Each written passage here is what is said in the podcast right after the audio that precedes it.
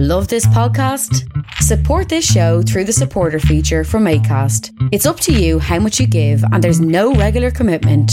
Just hit the link in the show description to support now. Many of us have those stubborn pounds that seem impossible to lose, no matter how good we eat or how hard we work out. My solution is PlushCare. PlushCare is a leading telehealth provider with doctors who are there for you day and night to partner with you in your weight loss journey. They can prescribe FDA-approved weight loss medications like Wegovy and Zepbound for those who qualify. Plus, they accept most insurance plans. To get started, visit plushcare.com slash weight loss. That's plushcare.com slash weight loss. Hey, it's Ryan Reynolds, and I'm here with Keith, co-star of my upcoming film, If, only in theaters May 17th. Do you want to tell people the big news? All right, I'll do it. Sign up now and you'll get unlimited for $15 a month in six months of Paramount Plus Essential Plan on us. Mintmobile.com slash switch. Upfront payment of $45 equivalent to $15 per month. Unlimited over 40 gigabytes per month. Face lower speeds. Videos at 480p. Active Mint customers by 531.24 get six months of Paramount Plus Essential Plan. Auto renews after six months. Offer ends May 31st, 2024. Separate Paramount Plus registration required. Terms and conditions apply if rated PG.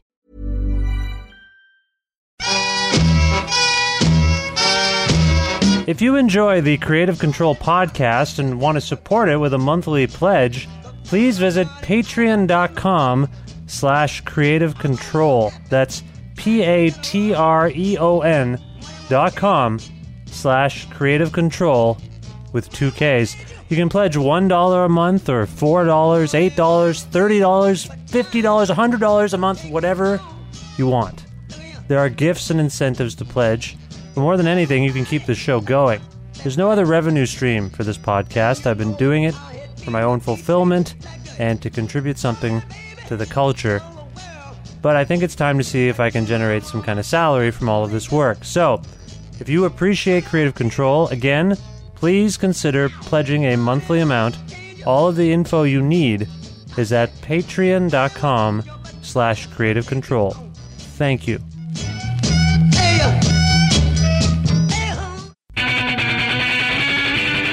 Creative Control with Vish Khanna.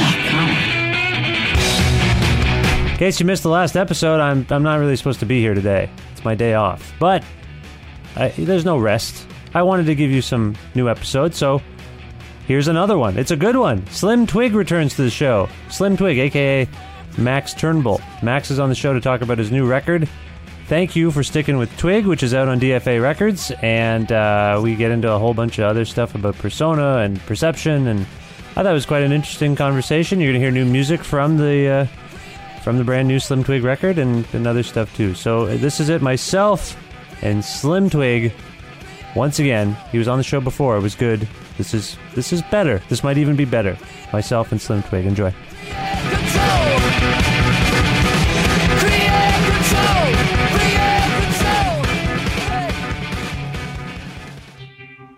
This episode is brought to you by Pizza Trocadero, the finest pizzeria in all of Guelph, Ontario. They've got delicious gourmet pizzas, or choose from an array of fresh ingredients and make whatever you like. Calzones, wings, panzerotti, salads, breadsticks, garlic bread. Pizza Trocadero has it all. You can find them at 7 Municipal Street in Guelph or visit them online at trocaderoguelph.ca. That's T R O K A D E R O G U E L P H dot C A. Call them at 519 829 2444 for pickup or delivery. That's Pizza Trocadero, a place of the good trade.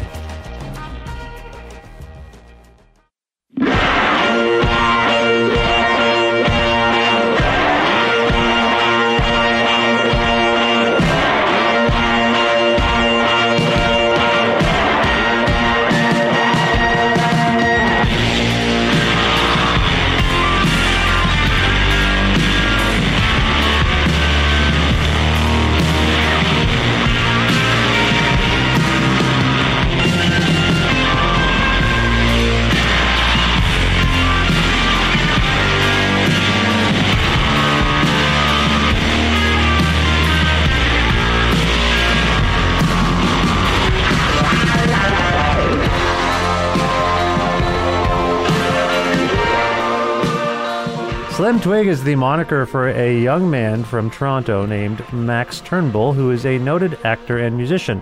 Over the past 10 years or so, he has released a lot of challenging, artful pop music in projects like Tropics, Archaic Women, Plastic Factory, U.S. Girls, Darlene Shrug, and, of course, Slim Twig. His most recent album is a challenging yet accessible blast of psych pop called Thanks for Stickin' with Twig, which is available via DFA Records. And here now for a chat about it is Slim Twig. Uh, hey, Max, how's it going? I'm well. How are you doing? I'm very well. Where, where are you? Well, I'm at Toronto. I'm uh, at my parents' place, um, which is very near to where I live, but um, has the benefit of having internet, which uh, I don't have at my house except on my phone. So when I want to be, you know, doing emails and stuff like that, I just pop by here. Now, why don't you have the internet at your house? It's, it is expensive. Is that the? I assume that's the primary reason. That's not the only reason. Um, I don't want to be up until you know 3:30 in the morning looking at YouTube's basically when I'm at home with my wife. So it's sort of been handy not to have to pay a monthly fee for it, and also I think it makes for a nicer home life. And you know, everyone has internet on their phone anyway, so it's not as if I'm missing out on you know getting e- emails when they're sent or hearing about when Blue Jays have been traded or imp- important things like that. So Right. This is wormhole prevention, basically. basically, yes, yeah. And did you find that you were addicted? Um, I, I think I have that capacity within me for sure. um, I definitely can, you know, spend hours reading about sports teams that I like or checking out YouTubes of music that I'm interested or, you know, things like that. Yeah. Yeah. I think are valuable things to do, but it's good to kind of block out some time specifically for that rather than feeling, you know, like you're being pulled into some kind of wormhole, as you say. Yeah, it's the way uh, it's the way things work right now. I've done the same thing. I should be going to bed, but I just want to watch Yeah. the Daily Show from the last night. So I go on to the, the, the web and I watch the Daily Show. For sure. There's there's so many things that seem as if they're really important to get caught up with that kind of evaporate when you don't have immediate access to them. So And you've been okay. Like you're okay with this. Everything's fine. yeah, I, I don't know if it's a permanent thing. Um, maybe as I get older, I'll develop you know better self control with that stuff. So, but right now it keeps me more productive and it keeps me reading you know words on actual pages more than screens. So Right. it seems positive for the time being. Right. Now I know you're at your parents' house, so uh, the the first question that I wanted to ask you, uh, I don't know how well you can answer it. Uh, what I have written down here is, do you like drugs? Do I like drugs? Well, you actually Um, repeated the question so your parents could hear it. Right, I did. It's true. I guess I'm not ashamed. um, actually, you know, my I think my reputation sort of has started to precede me with that question a little bit in the last year. You know, probably since I dropped the song Cannabis and have made mention about you know wanting to make music that sort of emulates the tactile quality that we can experience music in while stoned, um, and wanting to kind of emulate that for people without them having to uh, imbibe anything. So I can I can see that that is sort of creeping into my sort of public image a little bit, but it's actually not um, something that's very central to me. I, my my experience with drugs is is very limited to um, you know pursuing smoking weed, uh, and that has been something that has been an aid, I think, as far as hearing music and perceiving it differently and picking up on different things. Um, so I guess I would be lying if I said I didn't like smoking weed and and think that it should be legalized and all all that stuff. But I'm by no means you know some kind of druggie and and by no means someone who wants to be um, you know waving a pot leaf flag basically. Well, yeah. So what happened was on April on, on 420 on April 20th, Yes. uh, you released this single "Cannabis," and I uh, I think some people received. I was among them. A 45 single. Uh, of this uh, of the single, like I received it in the mail from your from your label, I I presume, and which was very kind. yeah. But the the the label of the 45 is just you know these pot leaves. It seemed very pointed. I mean, why would you send out a song? I, I, I think you spoke to this. You just wanted to try to capture the feeling. Mm-hmm. But I mean, how would people not pigeonhole you a little bit if you're sending out this Yeah. pot single? Well, you- you're suggesting that my single was wrapped in a pot leaf flag, are you? Well, I mean, was it not? Wasn't the label kind of? Yeah, it had a bunch of pretty much is. pot- I mean, yeah. pot iconography. Yeah. I, I'm. I mean, I'm definitely open to to talking about it, um, as long as it doesn't, you know, uh, decrease my ability to cross borders and so forth. Um, hmm it, it you know it, there was a cheeky quality to, to doing that for sure. And for starters, I should clarify that the song "Cannabis" is actually a cover. Um, That's right. That's the other side of this. Yeah. Yeah, of a, of a Serge Gainsbourg song. Of course, you know my affection for Serge Gainsbourg is well documented with you know the last album that I released on DFA before this was you know had connections to some of his work as well and was you know We talked about him quite extensively the last time you were on the show as well. Yeah, that's right. for sure. Yeah. So, you know, when I was making the record and realizing that a theme of the album was, um, you know, the, the sort of aided perception that weed can provide when listening to music or experiencing like films and imagery, and just sort of that sort of transition of perspective that allows you to see things in a different light. That was sort of coming to me as a, as a theme of the album.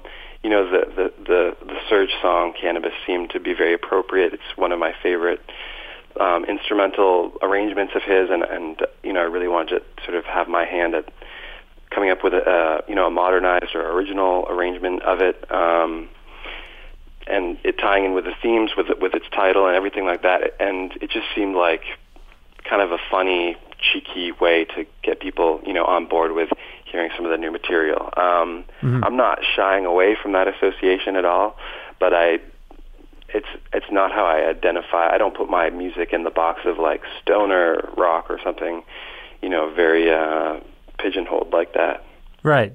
You know, you've touched upon a few things there about perception and uh, and even your own sort of wariness of being pigeonholed in any way. I feel like the last time we spoke, we got into this as well because at one point uh, people viewed you as this gothic rockabilly dude, and now you're Yeah. presenting you're presenting yourself in this other way, and also suddenly uh, I'm hearing the beeping from you going in reverse a little bit. I feel like you are very self conscious about how you're perceived, but at the same time you're, I think, self conscious about the way you are. Maybe like, I mean Right. you're you're presenting yourself in ways we're not. I don't think people external to you are foisting these things upon you. It seems to be part of you, but you seem wary of being known as just any one thing. Well, for sure, and you can maybe appreciate why, in, in the fact that, um, you know, when I f- first was sort of getting my music out there, people were taking what I was putting out there, and then that, those sort of associations, like the rockabilly stuff or whatever, which you know came about as a result of me again trying to be cheeky. Oh, what kind of music do you make? Well, uh, it's concrete rockabilly, you know Yeah. which was the idea of like I'm interested in suicide and like the iconography of like Elvis a little bit and stuff like that. But I'm also interested in Wu Tang Clan and like sound based, you know, black dice kind of collagey experimentation. How can I combine those worlds? Okay, it's concrete rockabilly. And from that moment on, it was almost like I was a roots rocker because of the way I was covered. You know, was Yeah. was picking up on that one cue.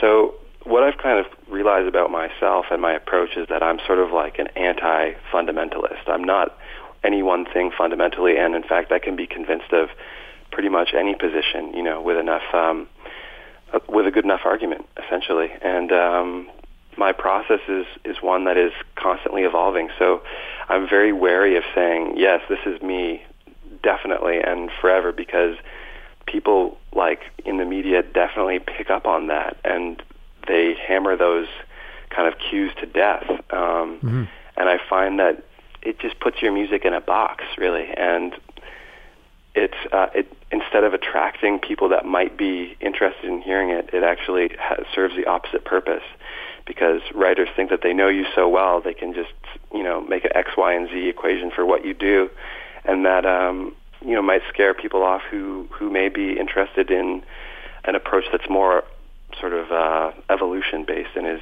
constantly in flux. And I can appreciate that that's not for everyone. And I don't think every artist is that way. I think that there are some artists who have very specific um, reference points or sensibilities or ideas that they spend their whole career sort of refining. Um, but that I'm the opposite of that. So I, I'm always hedging my bets a little bit because, you know, right now I'm being associated with, for you know with the the long hair as I once was associated with the pompadour and like the the weed imagery and the guitar stuff. But I know that that's not forever. That's for right now. And um, Yeah, yeah. the, the interesting thing is going to be drawing a line through all those things that I've done, even though the signifiers have completely shifted over time. And I think that you know, very slowly I've been accumulating like fans of my music who are able to sort of consider it in more of a um, left brain uh, and maybe more of a generous context where they can see those connections that I'm that I'm drawing, even if they are a little bit um, opaque at times. But I think that uh, I'm just interested in artists like that more so. So I, you know, model myself on an approach that is um, open to transformation. I think that some of what you're referring to in terms of how you're covered by the media is a reference to print media, and it's by necessity. There's always been uh, this attempt to distill things uh, for the sake of brevity. I mean, there's only so much room that there, in terms of print, there's only so much room to get and convey things. So Yeah. writers, I don't think it's out of for a long time it's been perceived as laziness, but I think it's just like I only have 180 words to talk about this person. Yeah. What am I going to put forth in that? And inevitably, you're not going to get even a. uh, You might get a, a little glimpse at, at them, but you might not get the whole thing. And then, For sure. but I think we're you you are referencing. I mean, we're in an age where with the internet, um, there's those print confines aren't as rigid, and, and, and instead you can actually have people who can really go expansively uh, into Yeah. an artist. So I don't know if you've noticed a shift that way. I mean, sure, the soundbite culture that you've been affected by, uh, I think, is sort of melting as people get into more long form uh, discussion and and and, and consumption. Uh, have you noticed any shift that way, or in your Yeah, I mean, your I, habits? I can meet you halfway on that. Um, I think it is true that a lot of times there only is so much space, particularly in the print media.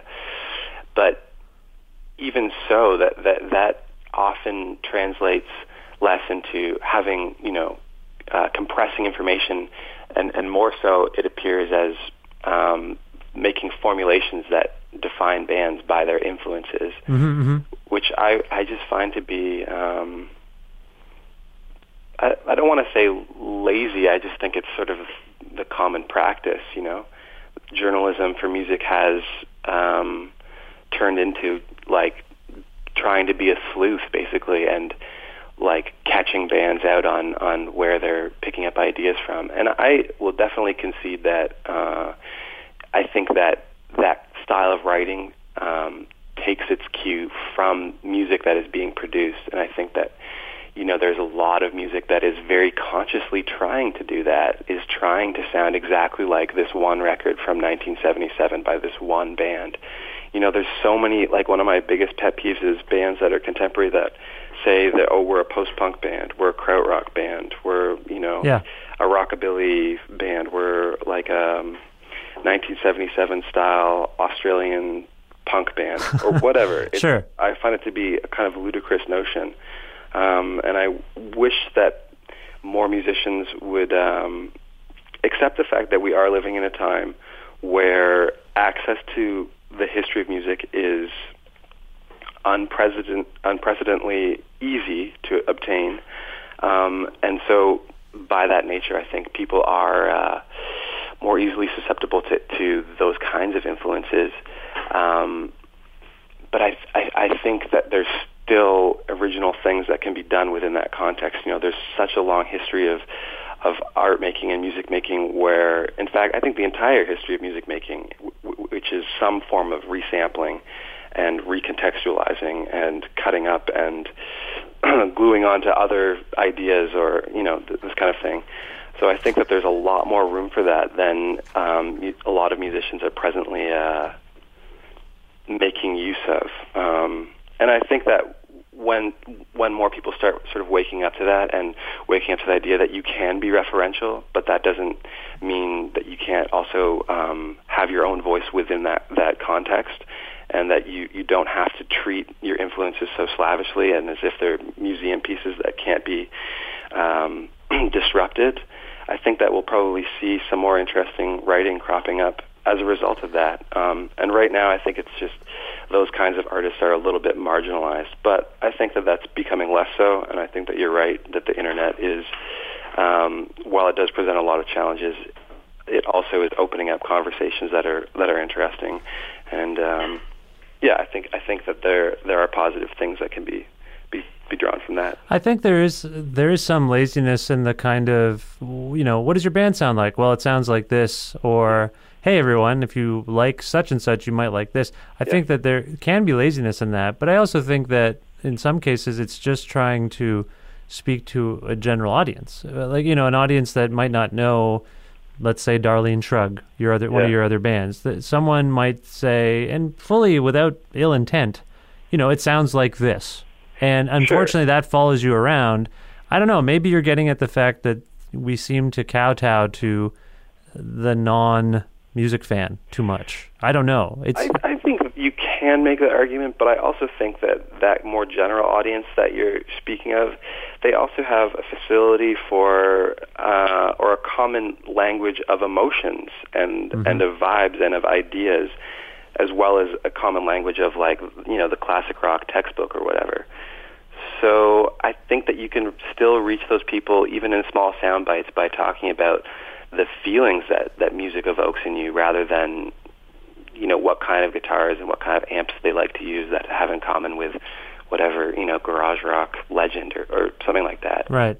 Um, so I just wish that the discourse was a little bit shifted to represent that. That even bands that are referential, they're trying to evoke um, a particular energy, um, and I think that that could be discussed in a, in a way that is very accessible as well. Yeah, I mean, we're we're getting into this is a whole other conversation about I think our collective obsession with the past, our collective sort of sense of memory. Just this idea of mm-hmm. like remember that like we're all just constantly trying to document everything so that we remember it. Yeah. and and then in a in a sense we like to talk about those memories as you know touchstones in our lives but Sure. it does become complicated. As i say a longer conversation.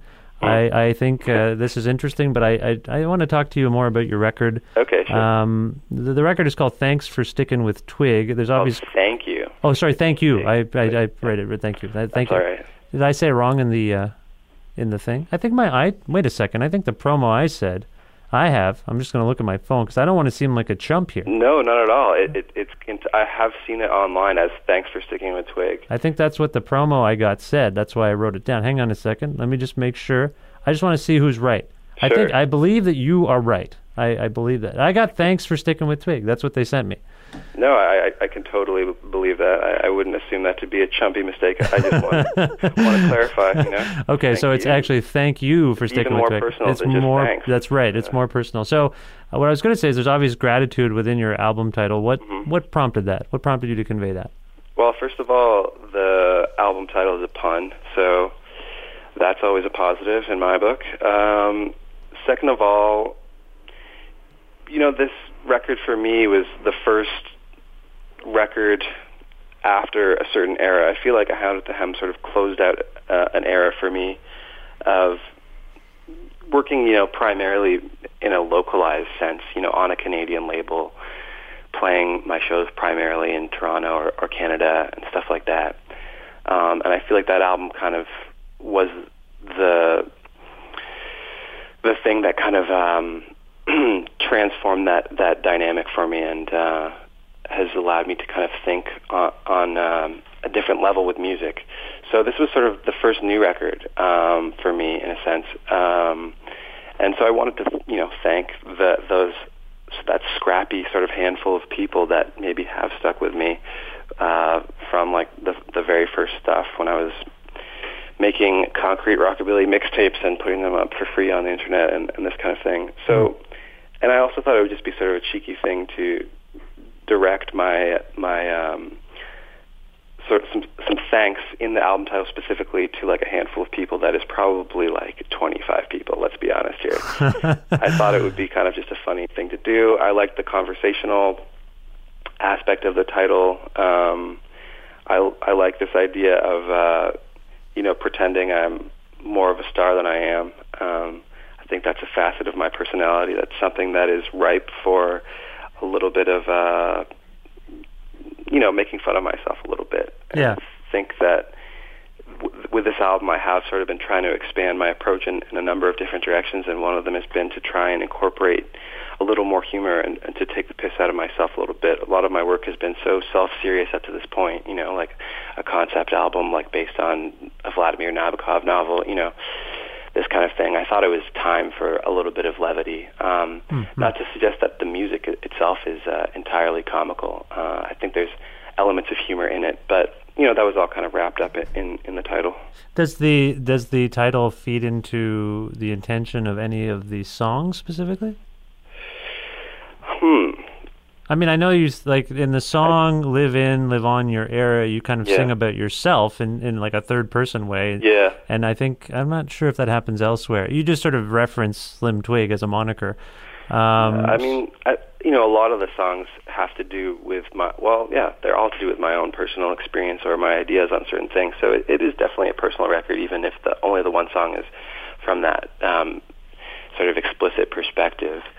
Um, what was the question again? well, I'm just curious if that, that idea of expressing gratitude Right. is conveyed within the songs itself, or is it just a, a wink and a nod in the title? That's a good question. Um, I I do genuinely feel a sense of gratitude to anyone who has continued to pay attention to my music and to remain in the conversation with me, because I know that it, it's not easy. Um, you know, I was saying before, I, I see myself as the anti-fundamentalist, and um, you know, I think that there's a, an amount of whiplash that comes with following my music because basically from one album to the next, um, there isn't much resemblance at many, um, or kind of coherence or like uh, uh, stability, really.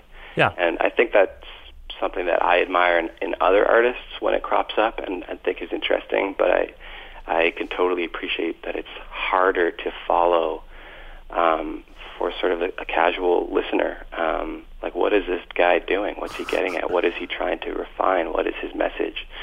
All of those are, remain very ambiguous. So I am, I do genuinely feel gratitude for anyone who's sort of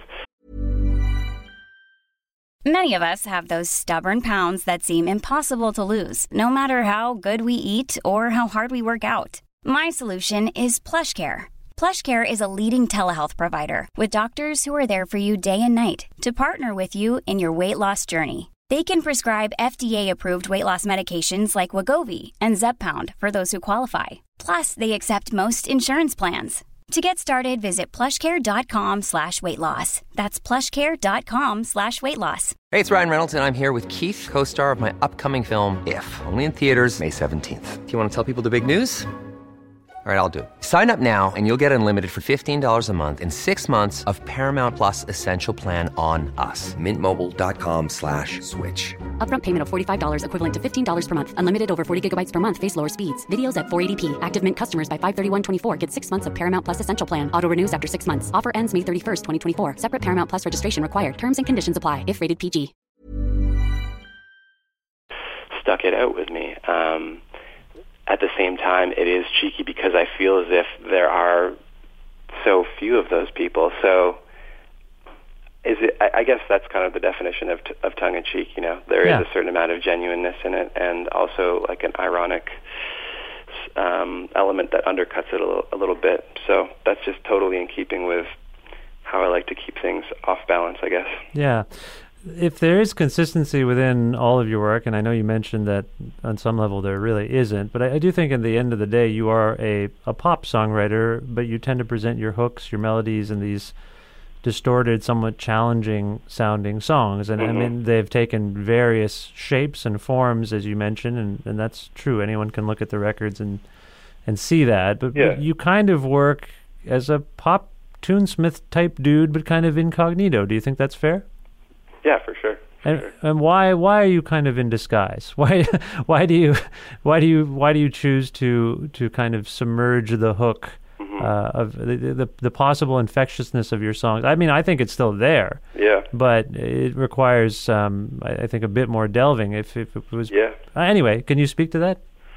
Um, ah, man, it's it's difficult. I, you know, when I was making Hound at the Hem, I was like, man, this is a totally catchy pop record. This is like, man, who's not going to be into this? This is going to throw me on top of the charts, you know. and I think I always have that delusion when I'm making my records. Like each new record that I make, I think is the most accessible thing I've done so far. Um, so I don't know. I guess I'm just suffering from a bit of a delusion. I'm certainly not trying to make things more complicated than they need be. Um, that's just my voice. Uh, it's full of digression and uncertainty and um, a sort of searching quality. Um, when you demo these songs, if you demo these songs, uh, presumably maybe on your own, Mm-hmm. and they kind of come. I don't know. Do you demo these songs in any kind of dry format before all of this stuff kind of comes through uh, on the records? Do you know what I've, I mean? I've started to do that a lot more, and on the on the new record, I did that for a lot of the songs for sure. But I think that's that is a, a good question because I think that is part of it. A lot of the the, material that I've released and Hound at the Hem um, being one of them, the songs were created as I was recording them, so the parts didn't really exist until you know I decided that it was the day to record the piano for this song or whatever.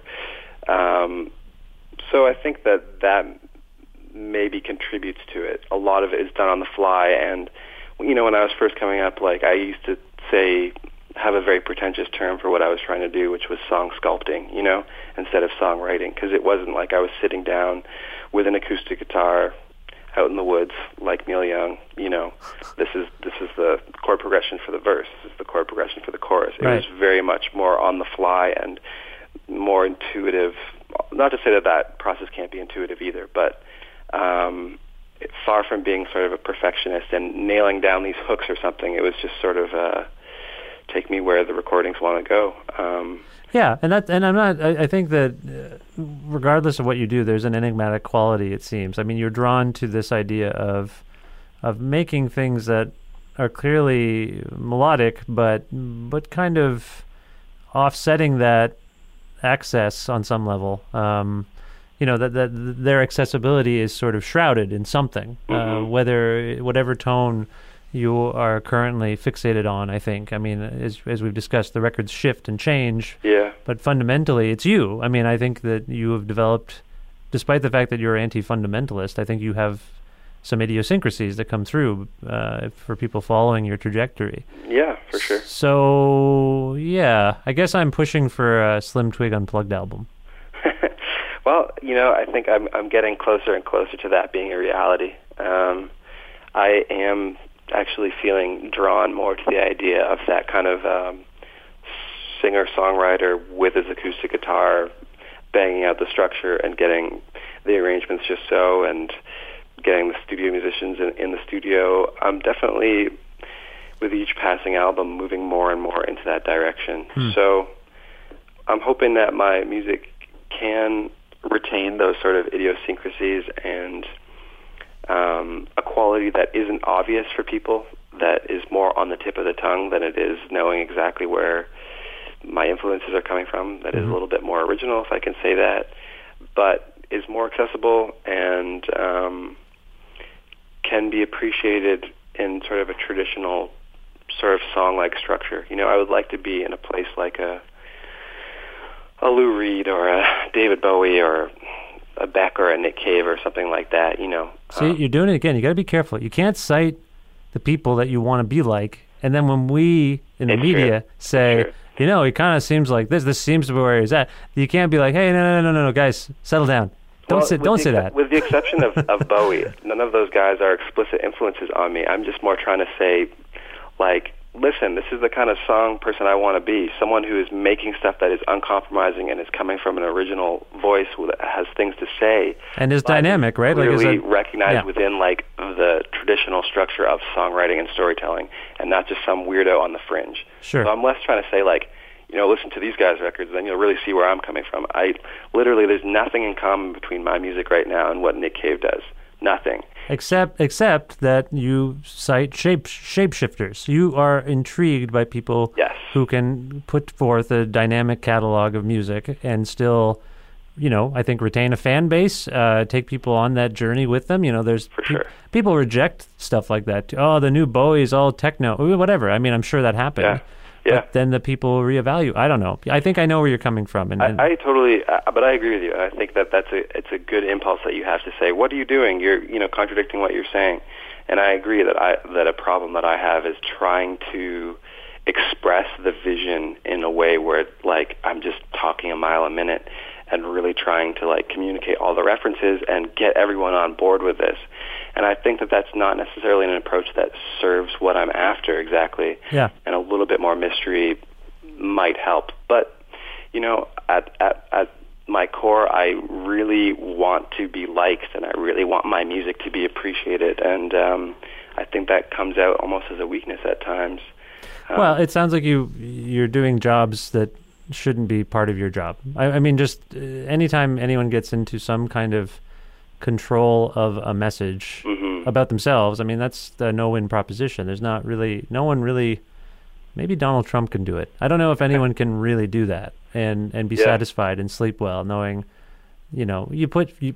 Yeah. Anyway, this gets into a whole other knot of like, mhm. how much do you really divulge in an interview uh, Yeah, or a for sure. conversation about your work? I mean, it shouldn't the work stand for itself? Yeah, totally. yeah. Anyway, and the, the ultimate, not to like go into this whole knot of knotted argument as you're suggesting, but the end game is like, why do an interview ever then? You know? mhm, exactly. I know, and that would put me out of. I'm not really in business per se, but you know what I mean. It would- Yeah, yeah, for sure. I think that uh, articulating your thoughts about. I mean, we've, I haven't. We've talked about a whole whack of things here, so I don't know that we have really, you know, uh, done too much work on over explaining the record. It's more of where you're coming from. Anyway, I think that there's value in these things too. It just, I think that once you let go of the fact that, and I think a lot of artists are good at letting go of the fact that external perceptions or external interpretations shouldn't really color what they're doing. Um, Yeah. and I think that you are, in any time we've spoken, you're very self aware. hmm But I think at some level, I can also hear you letting go of it a little bit.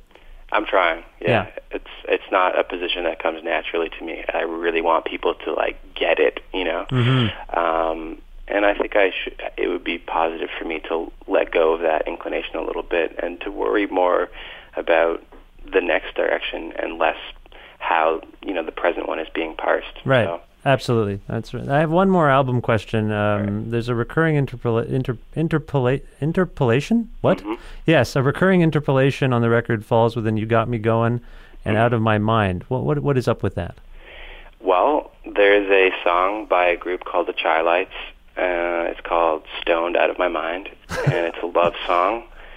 Um, you know, where the uh, singer of the song just says, "You've got me going stoned out of my mind."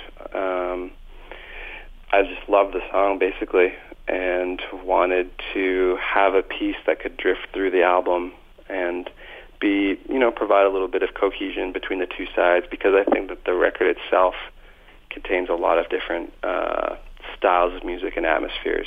Yeah. So something that could kind of hold the two sides together for those people who are listening on the preferred format. Um, What is the vintage of that band?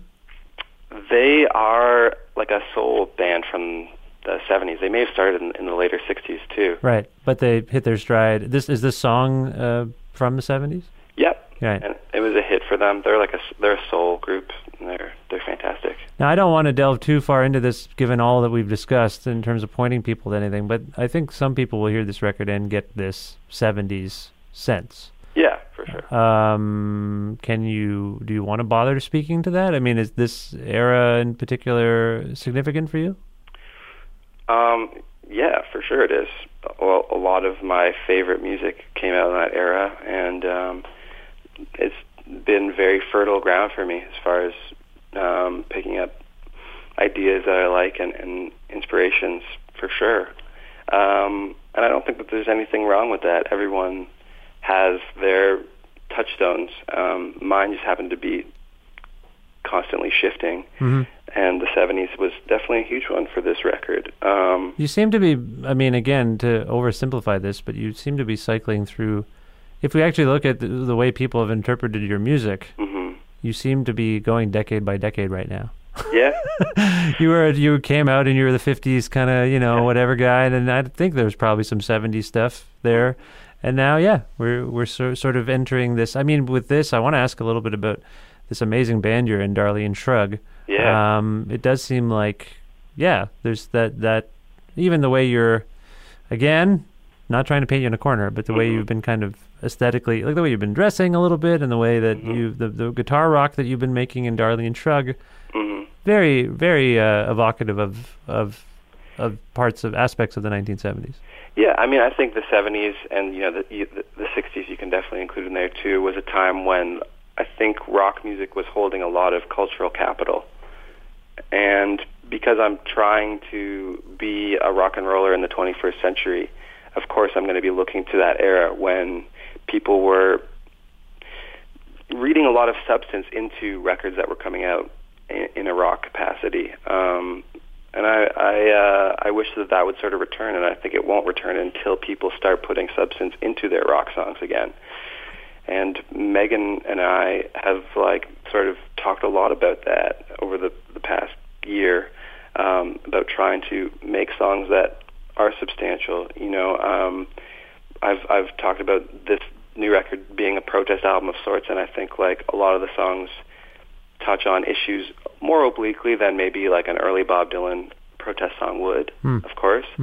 But um, it's you know there's a lot of I'm trying to address a lot of inequalities, some of them personal and ego based, and some of them broader and uh, more universal than that. Um, so I think that's why I feel a lot of affinity for guitar music of that era, for one thing.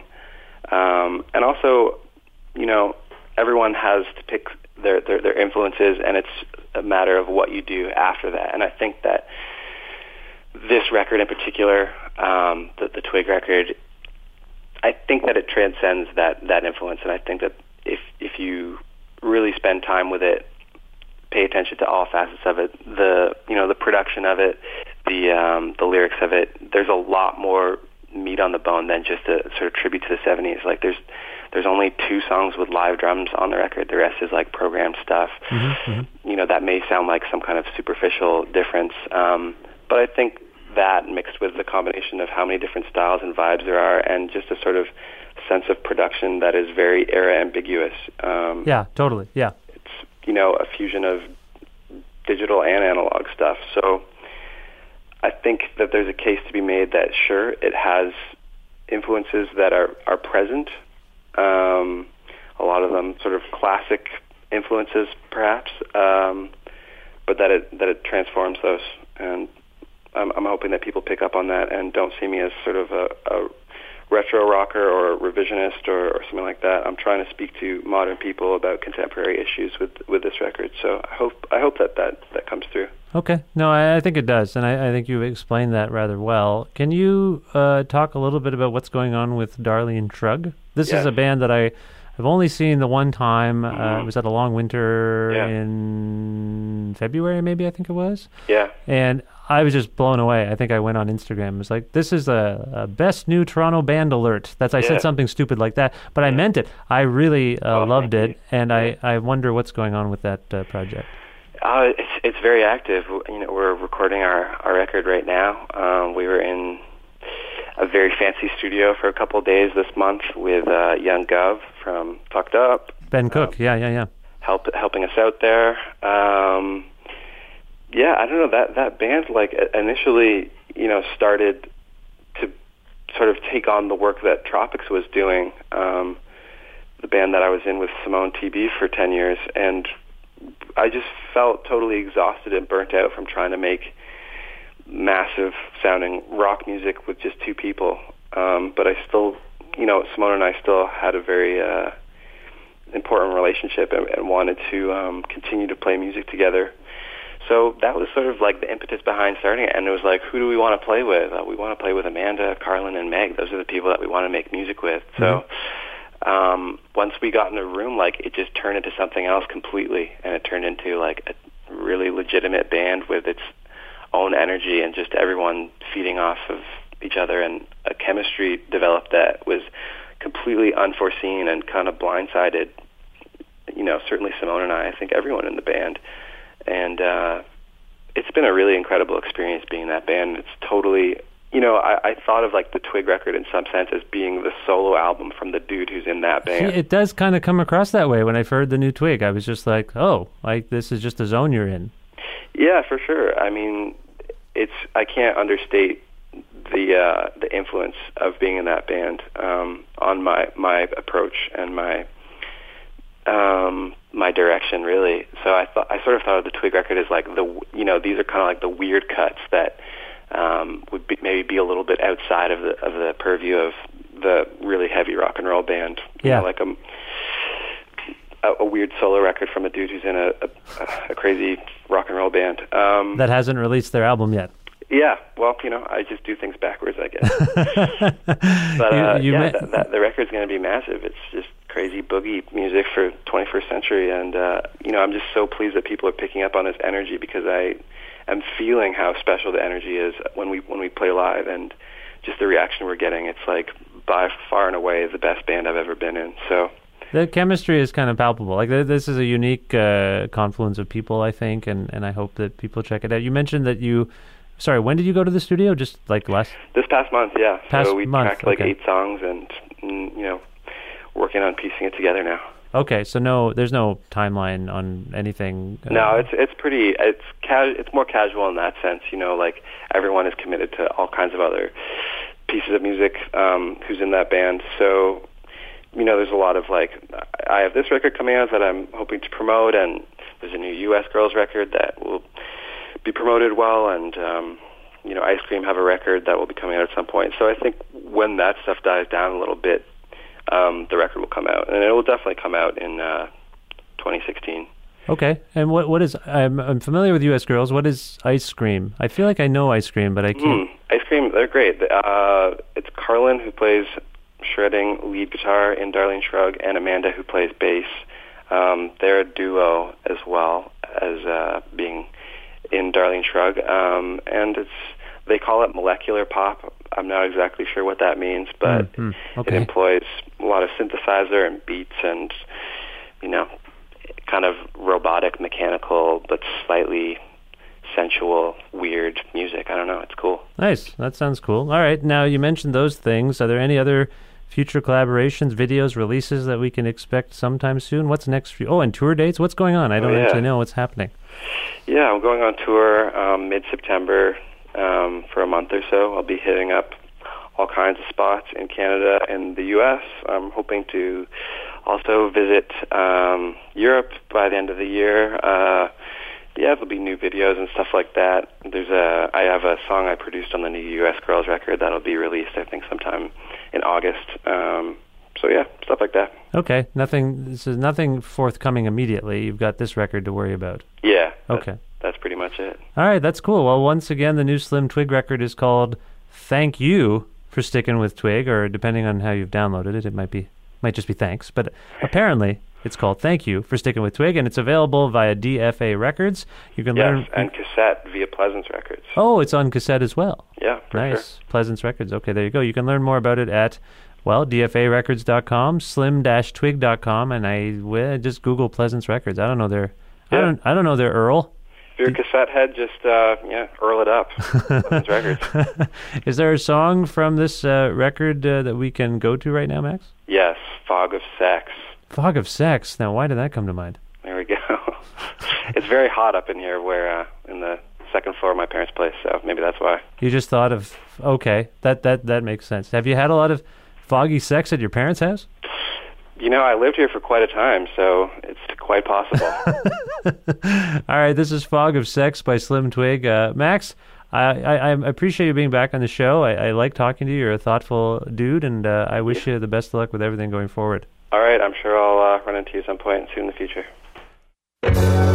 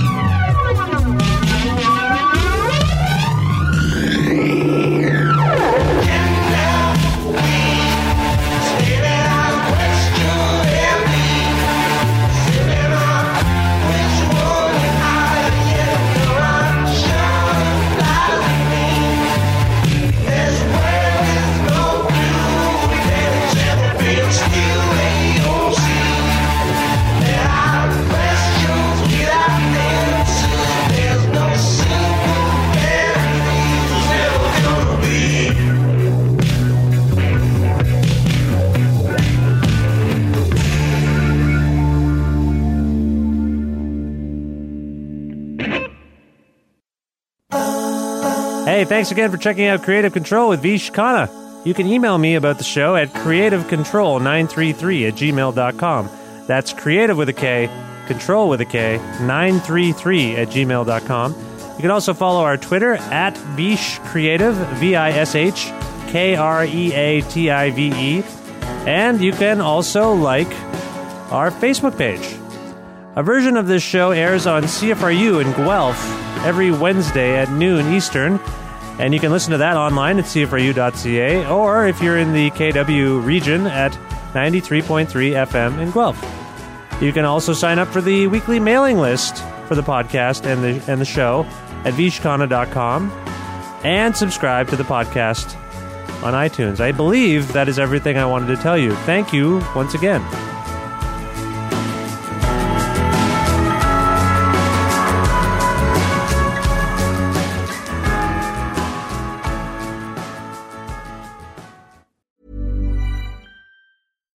Catch yourself eating the same flavorless dinner three days in a row? Dreaming of something better? Well, HelloFresh is your guilt free dream come true, baby. It's me, Keke Palmer.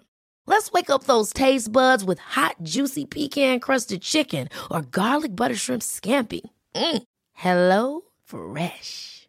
Stop dreaming of all the delicious possibilities and dig in at HelloFresh.com. Let's get this dinner party started. Imagine the softest sheets you've ever felt. Now imagine them getting even softer over time. That's what you'll feel with Bowl and Branch's organic cotton sheets. In a recent customer survey, 96% replied that Bowl and Branch sheets get softer with every wash. Start getting your best night's sleep in these sheets that get softer and softer for years to come. Try their sheets with a 30-night guarantee. Plus, get 15% off your first order at bowlandbranch.com. Code BUTTERY. Exclusions apply. See site for details.